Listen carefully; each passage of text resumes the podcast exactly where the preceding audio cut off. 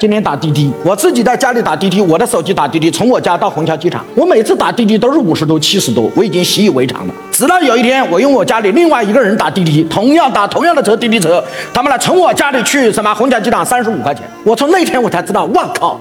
你你们自己问一下，你专门打豪华车的，你们的车价和你用别的手机打车的价是不一样的，同样的距离。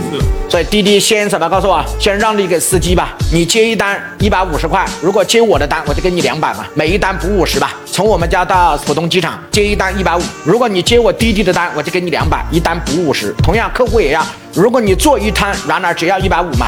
现在如果你用滴滴软件，我给你结百分之二十吧，只要一百二吧。那我们肯定用滴滴打车嘛，哎，各位同意吗？等整个上海全部都用滴滴，其他都死光的时候，滴滴就显示罪恶的一面。那罪恶的一面呢？司机打车一百五吧，就给你一百五吧，然后还可能只给你一百三吧。你不接你不接有人接，对吧？乘客也一样，过去只用一百五吧，现在他妈要付一百八到两百，为什么？